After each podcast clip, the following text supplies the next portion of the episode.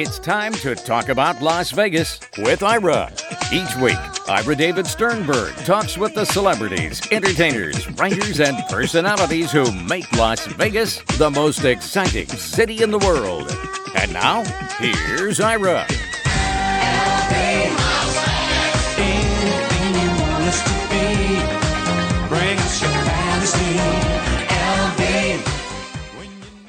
My guest is country artist Ned Ledoux, who for the sixth year in a row will be performing a free concert in the Veil Pavilion at Silverton this Thursday and Friday, December 1st and 2nd at 9 p.m. For more information, go to silvertoncasino.com. And for everything about Ned Ledoux and his current single Open Road, number 34 on the Music Row chart, and his new album Buckskin, go to nedledoux.com and you can follow him on Twitter, Instagram, Facebook, and YouTube. And Ned, welcome to the show.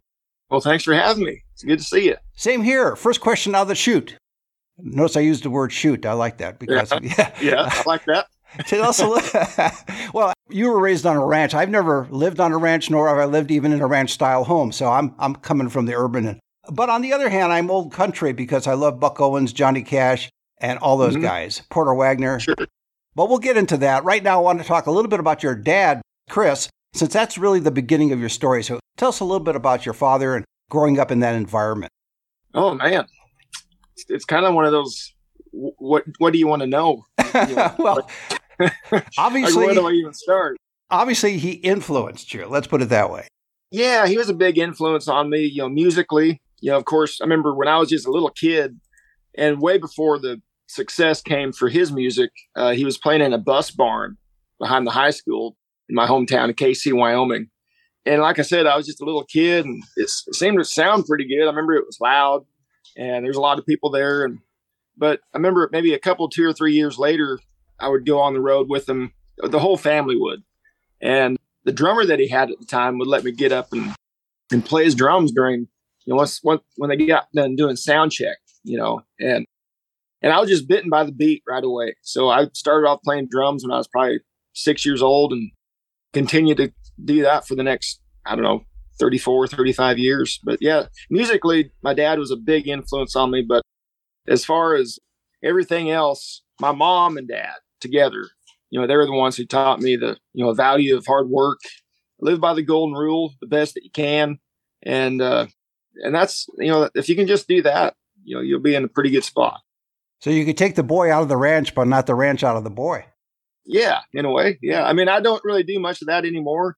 We live in Northeast Kansas where there's a lot of farm ground. Well, I was thinking, I was thinking that more of the values than anything else, not necessarily the physicality or the geography yeah. of the, of the place, but more the values that you you received and you grew up in, and I think that helps form you as a man today. Yeah, I try to pass those values on to my own kids, you know, and I hope they'll pick up on it eventually. I like the way you said bitten by the beat. So clearly, once you started down that road, you knew what you wanted to do. How long before you considered yourself not a success, but on the right path? In other words, there's roads you can take to get to where you are today. But how old were you, and what was it that caused you to realize, okay, this is it. This is where I'm. I'm taking the right road. I'm not really sure when that aha moment was, you know, I guess as they'd say. But I guess maybe when I got my first set of drums and and I was just a kid, six or seven years old, and I think maybe when I kind of got it figured out, you know, to where I could play along with a, you know, like a Van Halen song or something like that. You know, like hey, I'm playing along with Alex Van Halen, and then then I got in my first band when I was maybe 13 or 14, and uh, and I don't know what it was. It's like, this is what I want to do. I'm going to try to do this. And I've been pretty fortunate. You know, a lot of hard work, you know, went into that. You know, I got my 10,000 hours in, you know, a long time ago. Uh, but yeah, it's been a, a great ride. They do talk about that 10,000 hours, whether it's as a singer, musician, or comedian. You've got to get that 10,000 hours in either in the studio or on stage or both. Yeah. Yeah. And I, have never like set the clock or anything like that, but but I do remember when I was in probably grade school, I was in band, like grade school pet band or something like that. And there was like the teacher had these practice slips. So you had to practice, it was like four hours a week. at least, whatever instrument you're playing, you know, whether it's saxophone, clarinet, whatever. And I would get my four four hours in one day. You know, I'd come in on a Monday, I'd get that practice slip. Tuesday morning, come along. Okay, here's my four hours, but I'm going to go play another four hours tonight and tomorrow night and every single day. You know, I just couldn't get enough of it. You clearly were a man with a mission. So when did singing come in? Um, maybe not long after Dad passed away. I guess is pro- is the first time I ever got in front of anybody and sang. Uh, but before that, it wasn't even a thought. It wasn't even something I thought about doing. You know, but I guess when Dad passed away in 05, it's hard to believe it's been 17 and a half years ago or something like that. Um, but I joined up with a different band. It was Dustin Evans and the Good Times Band, and they're based out of South Dakota. And I was really good friends with them. They'd opened up for Dad a bunch of times, and, and uh, anyway, Dustin called me up you know, shortly after Dad passed away. He said, "Man, we'd love to have you come play drums for us. You know, the job's yours if you want it." I said, "Well, when's the next gig? I'll be there." so, because uh, I just needed to I needed to get out and play. It's like always been like a therapy for me, you know, just to play music. And so my first gig with them was in Lincoln, Nebraska. And sorry, I'm making this kind of a long story, but no, that's fine. But I remember getting done with the gig, and we were hanging out in this cheap motel room afterwards, and just talking and whatever. And and Dustin had his acoustic out and was playing a few old songs. And then he got up to go get a beer or something, and and said and handed me the guitar. Said, "Here, Ned, why don't you sing one of your dad's songs?" And I just held the guitar. Said, "Dustin, I don't sing." You know, I mean, I know the words to a lot of the songs, but I don't I don't sing. And I had just kind of started playing the acoustic, but I didn't know any songs.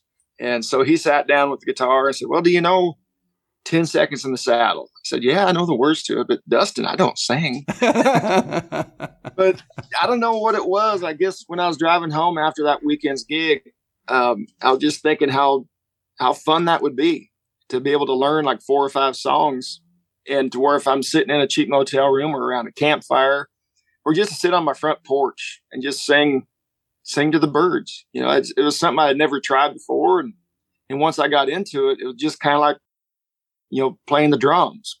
At first, it was just kind of a hobby. It's like, hey, there's something else I know how to do or or learning to do, and then eventually, I just couldn't get enough of it. I mean, I was, you know, I'd learn a song and I'd write it down, and I'd say, okay, what else can I learn? And I'd learn that one. And for some reason, I never bothered learning anybody else's songs except for dad's.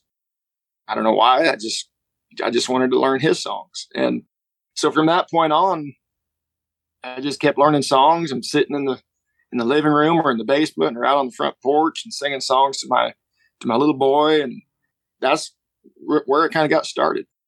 So Mac McAnally comes into the picture at some point, right? Yeah, he came in.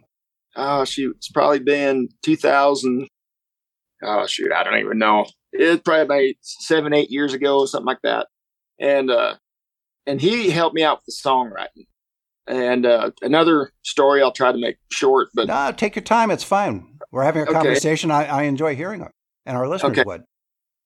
Well, uh, my mom found this box, like this cardboard box full of paperwork, and she got to thumbing through it, and there were actually song ideas or little notes that Dad had written down years ago and uh, instead of just putting them back in the attic or in the office or something like that, she thought, well, maybe I can do something with this, or somebody somebody in, at Dad's management could do something with it.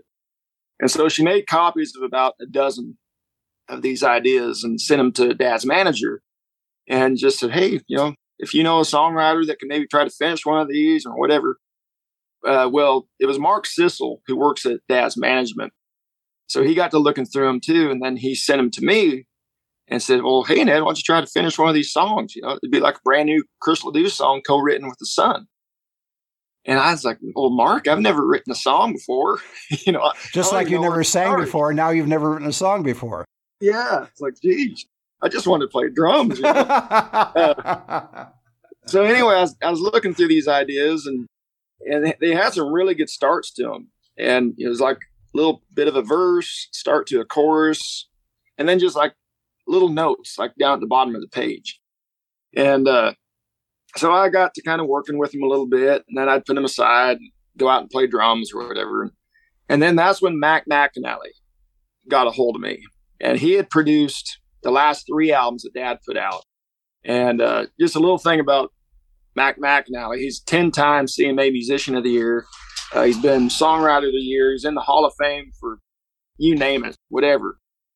And so, so he invited me to his place and said, "Hey, man, I've I've been working on a couple of these ideas of you dads as well. I mean, why don't we get together and we try to finish one?" And we just happened to be working on the same idea. One about a rusty pickup truck full of post and barbed wire. There's money. There's firewood in the stack. I guess money's all we lack. That was the idea that Dad had. So then me and Mac sat down together and we finished it, and it's called "We Ain't Got It All." And so from that point on, after that hour, hour and a half of hanging out with Mac, it just like a light went on with songwriting. Because I used to write poetry, you know, years ago, and I got back home and I was like, well, maybe there's something I'd written, you know, from years back that I could turn into a song. And a lot of that stuff that I'd written back in my 20s didn't make any sense at all. I never like, does.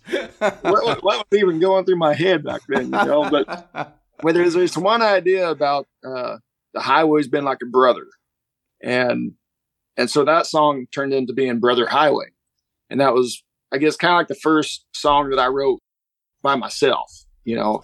And then from that point on, you know, like Forever a Cowboy, uh, Some People Do, The Hawk, Never Change, all these songs just started coming to me, you know. And uh, so, yeah, I owe Mac McAnally a, a lot. He's, I, I don't know if I'd be sitting here talking with you if it wasn't for his help. That's a great story and a great salute to him.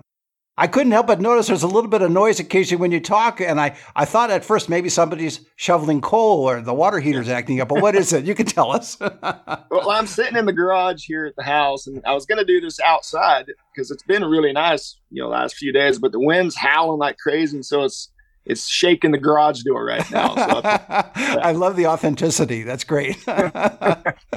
you you mentioned your 20s, and I know that there's a little bit of rock and roll in your influence there. So is that about the time that that you picked that up, or is it earlier or later, or throughout that whole period? Uh, listening to rock and roll. Yeah, listening to rock and roll because some people say that, that that's part of your mix of country is a little bit of rock and roll influence. Yeah, I'm I'm a big time heavy metal, rock and roll, '90s alternative grunge stuff guy. Uh, and I'm looking at you, and you have a cowboy hat on and a cowboy shirt, and you're discussing yeah. heavy metal. I love it. yeah. Well, I did. I, I was in this. It's kind of a side project band for about a year. Uh, I lived in Nashville for maybe two two and a half years, but the name of this band was called Lucky Black, and we were we were kind of like a Black Crowes, Tom Petty type of band. You know, not really southern rock or anything. It was just just a good rock band and uh, we played I think three or four shows with uh, Willie Nelson. Uh, we did a tour with a group called Cowboy Mouth, and uh, but yeah, I mean, I've always been a rocker, but I mean, I I grew up wearing the hat. You know, this is uh this is just who I am, but but I love rock and roll too. Lucky Black to Western Underground. Yeah, nice transition. yeah. You know, we were talking about your dad going further back in time, were you influenced by, because I referenced it earlier on about old country, and I'm a big fan of old country and, and new country. Were you influenced by any particular musicians or singers from the old country period? When I say old country, going far back, Porter Wagoner, Buck Owens is not that far back, but Buck Owens and Johnny Cash and those performers. Well, Charlie Daniels would be a big influence for me and my dad was a huge fan of his as well. And they actually got to be really good buddies because uh, uh, Charlie and Hazel Daniels lived right down the road from my grandparents, my, my, my dad's folks in Mount Juliet, Tennessee. So yeah, Charlie Daniels a big influence on me. Um, but like I said earlier, you know, rock and roll, you know, when I got in, my, my older brother Clay, he introduced me to rock and roll. And in those days, I was never listening to the lyrics because I was just getting in a playing drums and I was like a sponge. I was just soaking up all these different beats and what these guys were doing and trying to figure all this stuff out. So my big influences back then were drummers. So it was guys like Alex Van Halen, Tommy Lee, uh, Charlie Daniels drummer at the time, Jack Gavin, and then of course my dad's drummer who would come along later into the early 90s KW Turnbow. But uh, so, yeah, in my early days, you know, listening to music, when I learned who these guys were that were in these bands, the names of them and all that stuff, it was it was all drummers. Yeah. Once again, bitten by the beat. Yeah, absolutely. Yeah, I had, I think I had a, a subscription or whatever to Modern Drummer magazine, and they'd usually come with a poster inside of them. So I had this. The, the drum room was the storage room, and you know, down in the basement of the, of the old house. And so I had these posters of all my favorite drummers up there, and, and uh, it's like that was kind of like my audience. You know, I'd be playing along to a Motley Crue song or something, and like what do you think, Tommy? That's a great audience. yeah, yeah. They're quiet but approving. Yeah, yeah. No, yeah. That, I like that. You're inspired by the posters of people who you respect, and you're drumming right in the middle of it all. That's great. I want to get to your album and your single in a second, but I want to go back to your dad for a second. When you decided to strike out on your own and you've been successful, what's been the reaction? I'm sure I could guess, but what's been the reaction by your mother and your grandparents and the extended family to the fact that you're carrying on in a certain tradition? Uh, my mom, she always says that she's proud of me, and that means the world to me. I mean, if if we played a show someplace, I don't know where, uh, and nobody showed up, but my mom did, that would that's all that ma- would matter to me. You know, my mom just means so much to me, and uh, you know, she's she's really uh, probably a big reason why I kind of got into music as well because she she found a drum teacher once I they could tell that I was really wanting to get into learning how to play the drums. Um, they found a drum teacher in Casper, Wyoming, which is round trip from the ranch is about 130 maybe 140 miles. And my mom would drive me into Casper every Saturday for about a year and a half, depending on the road conditions in the wintertime. But yeah, for about a 30 minute, maybe 45 minute lesson but yeah, my mom, she's uh, she always says that she's proud of me, and I'm and she's usually the first one to get like the new album. You know, I don't give it to anybody else. I'll send one to her first. Well, here you go. You get number one of a thousand, whatever. Uh, but well, it seems yeah. to me she's in a unique position to see you both as the son carrying on the father's legacy, but the son also as an independent country artist so she could see both sides. Yeah, yeah, and we have a deal that we've been doing for uh, quite a few years now. I can't remember exactly when we started it, but it's called Chris Ledoux Days, and uh, we have it in Kaycee, Wyoming. It's it's a kind of a street dance, and and it's something that that my mom you know got started. And there's a, a guy in Buffalo, Wyoming. His name's Mike Thomas. He's a sculptor, and he's, in my opinion, probably the, the greatest bronze sculptor in the I'd say the world, in my opinion. He's just a great Western uh, uh, Western uh, sculptor, and so he made this life size and a half sculpture of Dad that's in uh, downtown Kaycee, Wyoming. And uh, so, yeah, every year Father's Day weekend we have Chris Ledoux days, and we've had guys like Cody Johnson, Aaron Watson, Corb Lund, uh, Mickey and the Motor Cars, and and of course, Western Underground, we we started that whole thing off as being you know kind of the staple band for the first bunch of years, and and now I've kind of taken things over. Now it's uh, me along with uh, some uh, very special invited guests. But nice. Uh, but yeah, my my mom, she uh, she's she's a go getter. I mean, the, I don't know what she's going to come up with next. I'll be excited.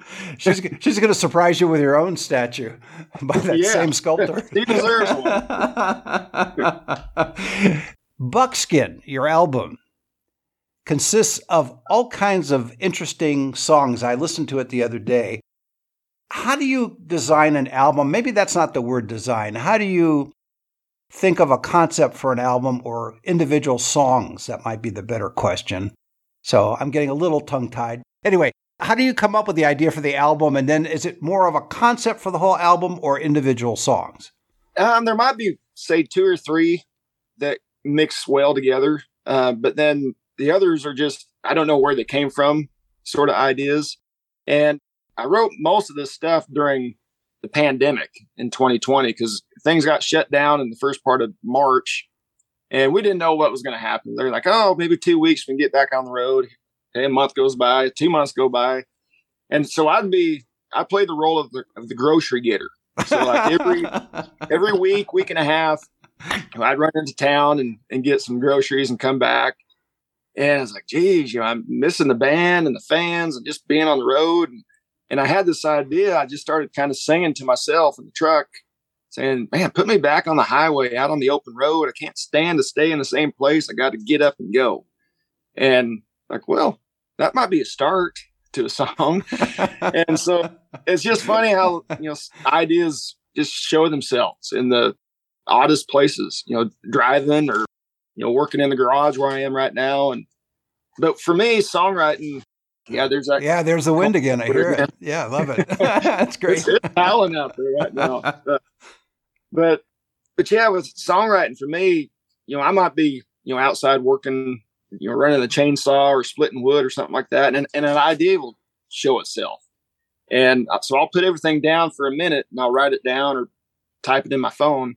But then I'll start the chainsaw back up and get back to what I was doing. Yeah, make sure you turn that chainsaw off before you start writing things down because there might be a slight yeah, mishap yeah. otherwise.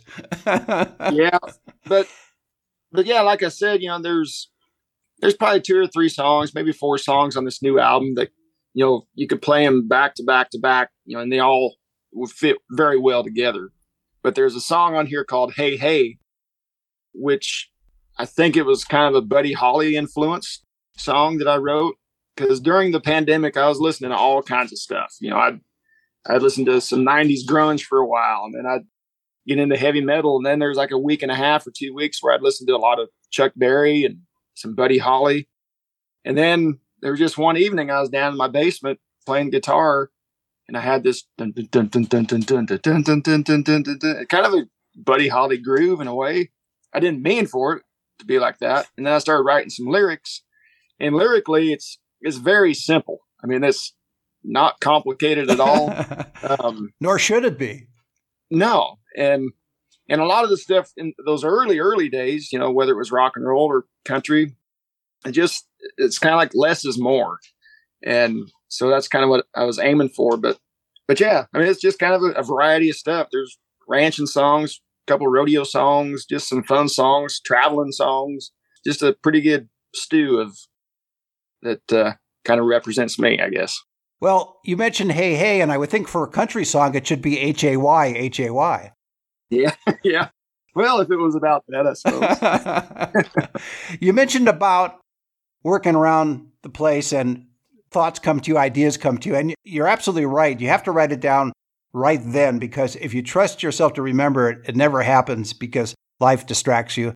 Something happens and you just, you, then you can't remember it. Or you're about to go to sleep, an idea comes and you say, Oh, I'll remember it in the morning. And of course, you don't remember it in the morning. Mm-hmm. So it's a, it's a great habit to get into that I always recommend to people. And you are obviously do it all the time is if you come up with an idea, if you're a creative person and you come up with a fragment or an idea or a concept, write it down. You can always get to it later and expand, but at least you've got it down.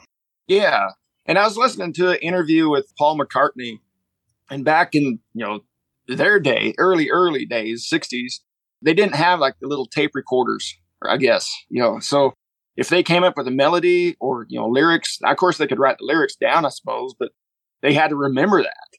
So when they went into the the studio to record it. Like, okay, remember the five songs we wrote yesterday? Uh, like they had to remember it, you know, just mentally. They didn't have anything that, you know, just, you know, little tape recorder, I guess. But, but yeah, you got to, you got to write it down. I got tablets and boxes full of a bunch of nonsense, you know. But it's like when you're when you dive into songwriting, you, you need to kind of filter a lot of stuff out before you, you know, hit that vein Absolutely and, uh, right. Yeah, you have to was, you have to write it, get it all out, and then you can edit and rewrite. But initially, you've got to just get it all out. Yeah, and I was talking to Mac McAnally about songwriting, and he he kind of described it, uh, and this was quite a few years ago. He said it's it's kind of like water. He said now he said with you, Ned, you know your first album, you know I think I was 38 when I released Sagebrush, he said you, you've had like 38 years of all these ideas and life that you've lived you know that you can reach back and get ideas from experiences and he said but uh and so it's going to be like water. It's going to be flowing like crazy, and all this stuff's going to happen. He said, but the tricky thing is, is that second album. He said, so you might have to drill someplace else. he said, unless unless you got more inspiration, you know, from you know that's left over from the the first album. But uh, and he was right. That, that second album it was was much harder. Like man, I, I, thought I could do this, you know. But uh, it just makes you. I think it makes for a, you know a better songwriter. You know, kind of mature and you know just kind of dig deep inside yourself and see see what's in there. A very wise man he is. Mm-hmm. Yeah. Before I let you go, looking ahead next five years, not beyond that, but just next five years, are there things you want to do that you haven't done in the field? In other words, you could always put out more albums. You obviously have the creative juices for that. But is there something else that you are looking at doing in the next five years, either within your career or outside of your career, something that you haven't thought you could do yet, but now you're in a position to do so? Man, I I hope there's longevity in it. You know. Uh, well, I think there is, but I the reason I focused on five years instead of 20 or 25 years, I thought there may be something in your mind that you wanted to do or accomplish once you reached a certain level. And then obviously you're going to have a long career, but just something that you might want to try, whether it's acting or whether it's writing a book, etc. Uh, a book would be kind of cool, I think because yeah, me and you know the guys in the band and the crew, we've all been together. You know, I mean, it's it's kind of like remnants of Western Underground. You know, there's Mark Sissel, KW Turnbow, and uh, myself. You know, played with my dad, and then the sound guy Mike Browning. Him and I started off at the same time in '98 with Dad, and then uh, you know when Dad passed away, uh, Lane Turner came in, and then uh, David Crash, our steel player. And of course, my little brother Will, he's been the merch guy since he was about 10 years old.